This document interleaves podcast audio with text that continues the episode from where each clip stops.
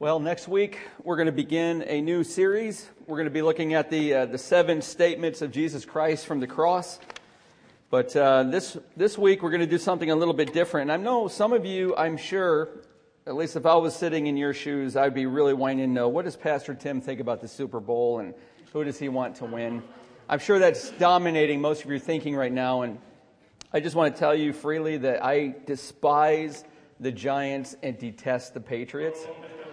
I'm actually hoping for ten scoreless quarters and every single player gets too injured to continue.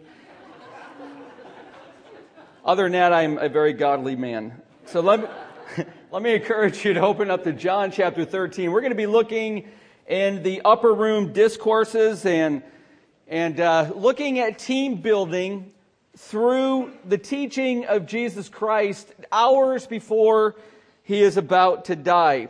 You know, an out-of-towner drove his car into a ditch, and he was in a, an extremely desolate area. Luckily for him, a farmer came to help, and he had with him a big, strong horse named Buddy. He hitched Buddy up to the car and yelled, "Pull, Nellie, pull." And Buddy didn't move. Then the farmer hollered, "Pull, Buster, pull," and Buddy didn't respond. And once more, the farmer commanded, "Pull, Coco, pull," and nothing, nothing happened. And then the farmer nonchalantly said, "Pull, Buddy, pull," and the horse easily dragged the car out of the ditch. And the motorist was most appreciative, but he was extremely curious, and he asked the farmer, why, why did you call your horse by the wrong name three times? And the farmer said, "Oh, well, Buddy is blind, and if he thought he was the only one pulling, he wouldn't have even tried." I'm telling you, that is a perfect illustration for church ministry. I'm praying for more blind people to come to this church. That might be okay that they're the only one doing ministry, because we have a dearth and a shortage of people really, honestly, in this church that have said, I recognize that I've been given gifts, and I recognize it's my responsibility to serve. I'm willing. One of the primary principles that shapes my mindset as I approach ministry is teamwork. I really believe ministry is best done in teams. And with that in mind, our board retreat, if some of you might have been alert enough to notice, not one pastor or board member was here this last weekend, because we we take an annual retreat, a time to recalibrate, a time to dream, a time to pray, a time to come closer to each other. And we did that this last weekend. And what we did on the Friday evening of that weekend and the Friday session, I walked our board through five team building principles that he invested in his primary ministry team, the twelve disciples, just hours before he died. Now, I want you to, to think with me about something. Here's Jesus in the upper room, hours before he knows he's about to be crucified. He knows what's about to happen. And he looks at Judas, and he sees the betrayer. Now, remember, he's invested Two and a half years of ceaseless ministry effort into this team. This is his team. This is it. And then he scans the table a little bit more and he sees Peter, who before the rooster is going to finish crowing for the morning watch will deny him, even though Peter very vociferously says he's not going to. Peter will. And then he's, he looks at the other ten disciples and knows not one of them. Listen, this is his ministry team that he's invested two and a half years of his life in. Not one of the other ten will stay with him through what he's about to endure. They're all going to flee. They're all going to abandon him. And this is the church. This is the team. These are his disciples. Can't you imagine? I mean, listen, put yourself in Christ's shoes for a minute. You're a ministry leader. This is your team that you poured yourself into for, for two and a half to three years. And not one of them will stick with you when the going gets rough. But Jesus knows the future. And he knows what those eleven, minus twelve minus the betrayer, those eleven are capable of doing in the power of God. He knows that human history is about to be changed. The church is about to be born. What we're about to see from the upper room are te- five team building principles that he gives. And by the way, friends, they are transferable to every single ministry team in the church. I hope to encourage you this morning. Number one, love. There is no ministry team that can function well without love. Friends, have you ever experienced doing ministry together, serving alongside men and women and teens? Have you ever experienced that when it's been done really in love? Where you truly do care deeply for those whom you are pulling and pushing with.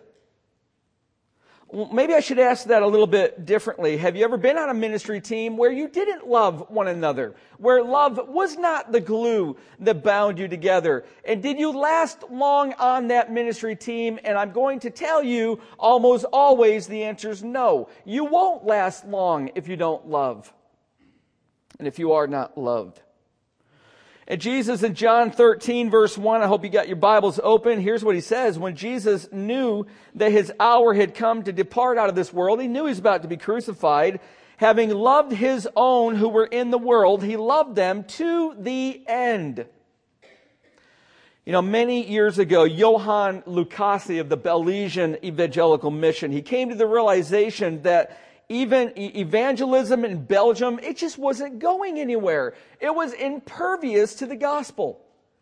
Despite every possible avenue of preaching and teaching and sharing the good news of Jesus Christ, despite every effort they gave, no one would believe, no one would follow Jesus. He read John chapter thirteen, very much what we just read, and he came up with a plan. He took a group of Christian volunteers, Belgians, Dutch, Americans, and he put them all together in a team, and he had, had them rent a home and live together for seven months. Now, what do you think a Belgian, a Dutch, an American mixed group is going to be like? A lot of friction. Over and over, conflicts settled in.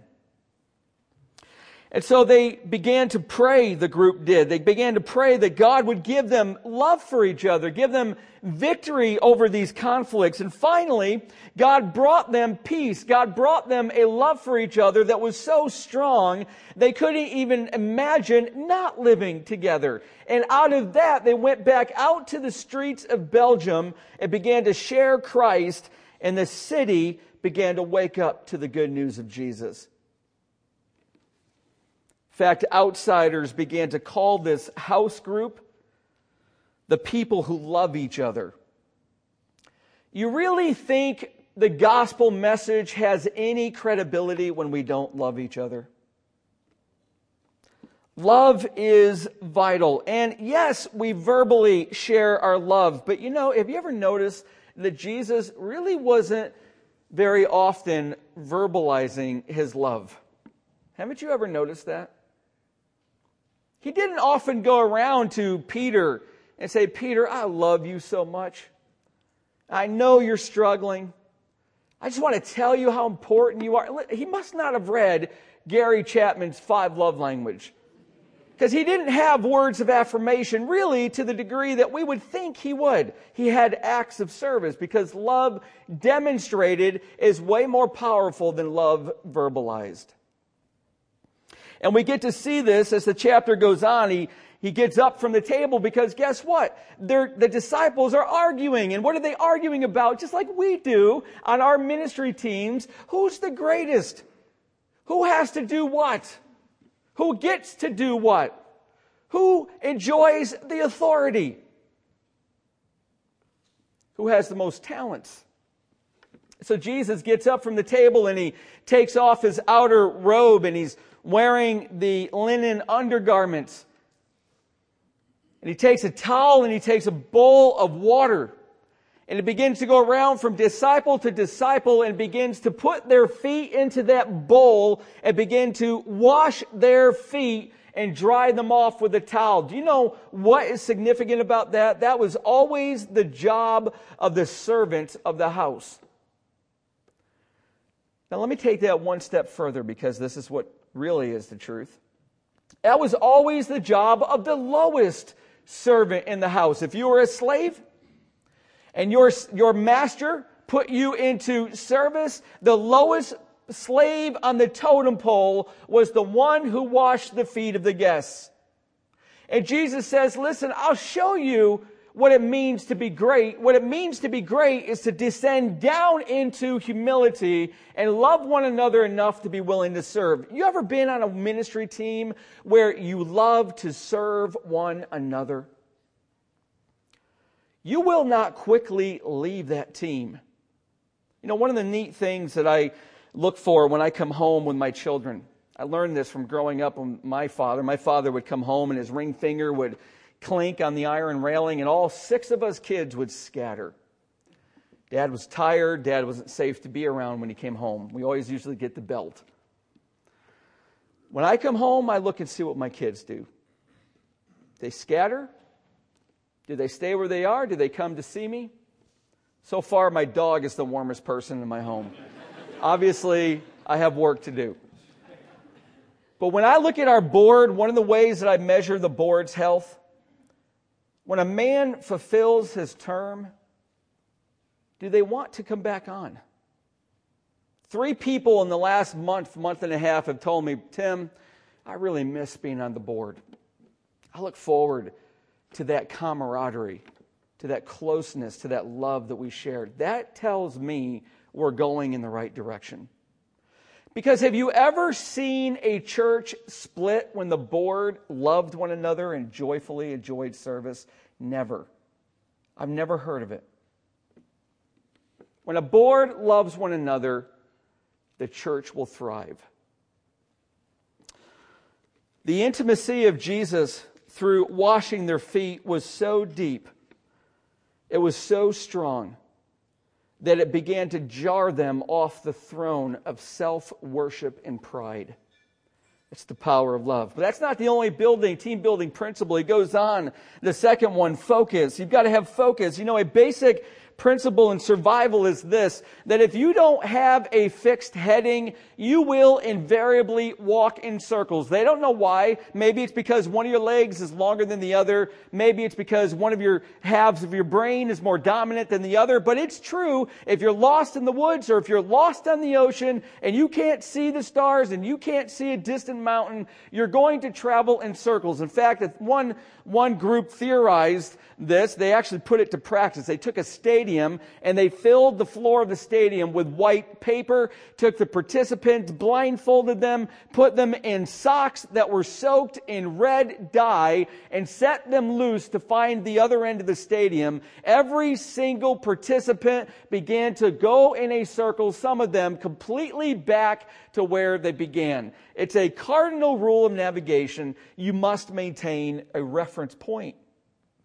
And we get to see this in John chapter fourteen. Look at verse five. Thomas said to, to Jesus, Lord, here we go. Here's your lack of a reference point. We do not know where you're going. So how can we know the way? And Jesus said to him, I am the way. I'm your focus. I'm your reference point. I'm the truth and the life. No one comes to the Father except through me. You see, the destination point was getting to the Father. But the only way to get to the Father was to keep your eyes focused on His Son, Jesus Christ. A ministry that begins to stop exalting Jesus will begin to travel in ineffective, wandering circles. And we get to see this happen. If you want to forward to John twenty-one, you're going to see something pretty interesting. It was about eight days after Jesus rose from the grave. And he had appeared to them and he said to his disciples, don't leave Jerusalem. Don't leave Jerusalem because the Spirit of God is going to come down upon you. But Peter, Peter's a man of action. Peter doesn't know what to do when you're just sitting around. So Peter says to six other disciples, hey, I'm going fishing. They're in Jerusalem. His fishing gear is in Galilee, seventy-five to eighty miles north. They leave Jerusalem, they go to Galilee, and they begin to fish. In verse three, they said to him, the other six, to Peter, "We will go with you." And they went out and got into the boat, and they caught nothing. They had lost hope in Jesus. They had become unfocused. They lost the reference point, and they're traveling right back in a literal circle right from where they began. Don't you remember Luke chapter five? Where were Peter, James, John, and Andrew when Peter, when Jesus first met them? They're out on the Sea of Galilee in their boats. And how successful were they that night? Well, Jesus said, "Take your boat back out and throw your nets." And they said, but, but Master, we've been fishing all night. We've caught nothing. He says, "Just trust me." Here we go again. So they went out in Luke five and they threw the nets, and they have so many fish they don't even know how to bring them in. Here in John twenty-one, the same thing happens. They go out, they've been fishing all night, catching nothing. Jesus yells out from the shore, "Throw your nets." They do, they catch one hundred fifty-three large fish, so many they don't even know how to get them into the boat. They drag the nets to shore. That's not normally how you fish. They're right back to the circle, right back in a circle, right back where they started. And what do we see Jesus saying to Peter in verse nineteen? We see Jesus saying the very first thing he said to Peter. "Peter, just follow me." Listen, friends, if you ever are part of a church or your ministry team stops focusing on the exaltation and the glory of Jesus Christ, you will wander in ineffective circles. You will not accomplish anything for the kingdom of God. He is the focus point, and He is the reference. So we love one another. We maintain our focus on Jesus Christ. But there's a third building principle for teams, and it's called helper. Now, men, I want to speak to you. Ladies, don't take offense. Some of you likely are going to be interested in this. But I want you men to imagine that a very, very wealthy benefactor just gave you a Bugatti Veyron Supersport, the world's fastest production car. It can go two hundred sixty-seven miles per hour, zero to sixty in two point four seconds. It's got a base price, by the way, of two point five million dollars. Does anybody have one in here? A couple people in the back. It's got twelve hundred horsepower and the aluminum narrow angle eight liter V sixteen engine. But here's the catch. Somebody gives you this car, and you go out there and you go to start it up for your first ride. You turn that key, or I think you push the button actually, and nothing happens. You get out, you lift up the hood. There's not a motor in it. Do you understand how perfectly that illustrates the church that does not have the power of the Spirit of God? We are the most potent corporation and institution on the planet. But without the Holy Spirit, we are absolutely nothing. And Jesus knows this, and He says to them, "I will ask the Father," John fourteen, verse sixteen, "I will ask the Father, and He will give you another helper." He's saying, I'm about to go. I'm about to go back to the Father, but I'm not going to leave you alone. I'm going to ask the Father. He's going to give you another helper, and He's going to be with you forever, even the Spirit of truth, whom the world cannot receive. Listen, no corporation can get this. No Fortune one hundred company has this power. This is uniquely for the church, because it neither sees Him nor knows Him. You know Him, for He dwells with you and will be with you and be within you. Four times in the upper room. This is all the upper room. This is all the, He's investing in His team. And He's telling them four times, I'm not leaving you on your own. My Spirit, the Holy Spirit of God, will be your helper, and He's going to labor with and among you. Can you imagine the confidence that gives us? Listen, you get on a ministry team. Let's say you join the, the audiovisual team. We're about to multi-site. Do you know the complexities that go into multi-siting by way of audio and visual? We need more worship teams, more sound people, more video people that can learn how to run a camera, learn how to edit it, learn how to put it up on the web. I mean, we need a lot more people than we currently have if we're going to successfully multi-site. And let's say you say, I'm going to get on that team, but I don't know what I'm doing.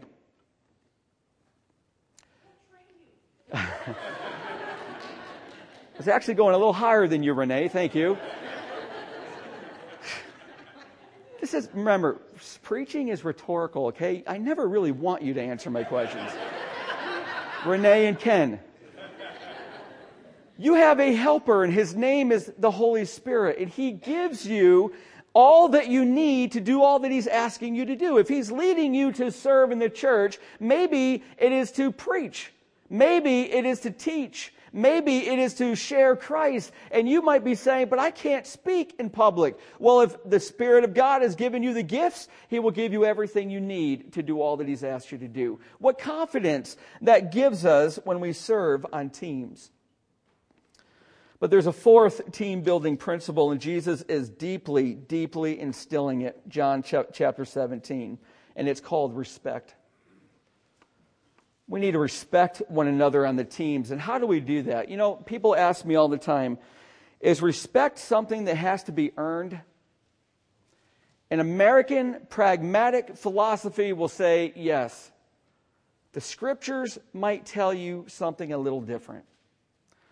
I have manifested your name, Jesus prays in John chapter seventeen, verse six. I have manifested your name to the people. What's he saying? Whom you gave me. Now listen, are you hearing the sovereign, selecting power of God? Because in case you didn't hear it, Jesus goes on in his prayer, and the disciples are hearing it. Can you imagine what's going on in their minds? Yours they were, God, my Father, and you gave them to me. Two times he mentions this. And he goes on. Now they know that everything that you have given me is from you. Every single one of those disciples, minus Judas, whom Jesus says, every one of them, all eleven of them, God the Father gave to Jesus. That's the sovereign, selecting, electing power of God. And if you believe that, if you understand that, if by faith you embrace that, then guess how you look, guess how you view those people on your ministry teams. You really think you talk them into that team? If they're there equipped to do what God's asked them to do, God's the one that brought them to that team. And once we really understand that, then when I look at you, I see God brought you for a reason to this team to serve alongside of me. What respect I can have for you. It can only go one way up. At our retreat this past weekend, the board retreat, we invited Tim and, and Becky Uh, Pucci to come and to lead us through an Engage Your Strengths seminar. Tim and Becky serve alongside Lee Maness and Bob Briggs and the American Bible Society. And they were so gracious to come, and they ran us through a seminar. And we had all taken this test called the StrengthsFinders test. Some of you have taken it. And what this test does is it purposefully identifies the strengths that you have that God has endowed you with so that you can learn how to live through them and in them for effective ministry in God's kingdom in his local church. Now, the StrengthsFinder is broader than that. It's used in the military and corporation. We're applying it in the manner that I just told you that we are. And how incredibly eye-opening to go around the table. There were eighteen of us men. One of our elders, John Piccioni, could not make it. Please be praying for him. He's struggling with cancer.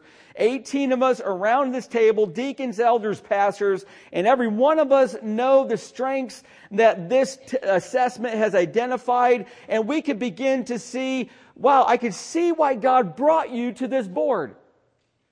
Because your giftings and your strengths are so ideally suited to look down the road and to see where we need to go and be able to figure out a way to get there. I don't do that very well. I see where we need to go, but I'm not good at finding ways to get there. And we've got other people that are on board that are really good at, at getting with people. I mean, they can talk to anybody. They get along with anybody. They're fantastic at coming alongside you and saying, listen, would you be willing to serve with us on this team? You're ideally suited for it. You're going to find camaraderie. You're going to find people that love you and respect you, a place to belong in this church. I mean, all of these strengths sitting around this table, and often we don't know how to capitalize on it. You know what was interesting is that I got back and Denise, my wife, took the test. We are almost diametrically opposite, which is why she fights with me so much. Now, you know better than that, right? And it, it's a beautiful thing to see how God so wisely brought into my life strengths where I have weaknesses, and into her life, my strengths where she has weaknesses, so that we can be a, a couple that brings glory to God when we trust Him and walk with Him. To understand how God made us helps us live within His purposes. And when you look around your ministry team and you know that God's the selecting and the electing sovereign King of the universe, and He's the one that brings people to serve on your team, then all only direction that your respect level can go is sky high. But there's one more team building principle, and I want to bring this one out. It's unity. Boy, can you imagine a team lasting long without unity? It is precious. It is a precious commodity. Yet the preciousness of something is often directly proportionate to how fragile it is. One of the most fragile things in any church that I have ever seen in my life is unity. You can literally have it today and lose it tomorrow. And we've got an enemy that is constantly trying to sow seeds of discord and separate us and to break us apart. And some of us, we're just too happy to comply. Here's what Jesus says about unity. You see it in His prayer in John seventeen, verse twenty.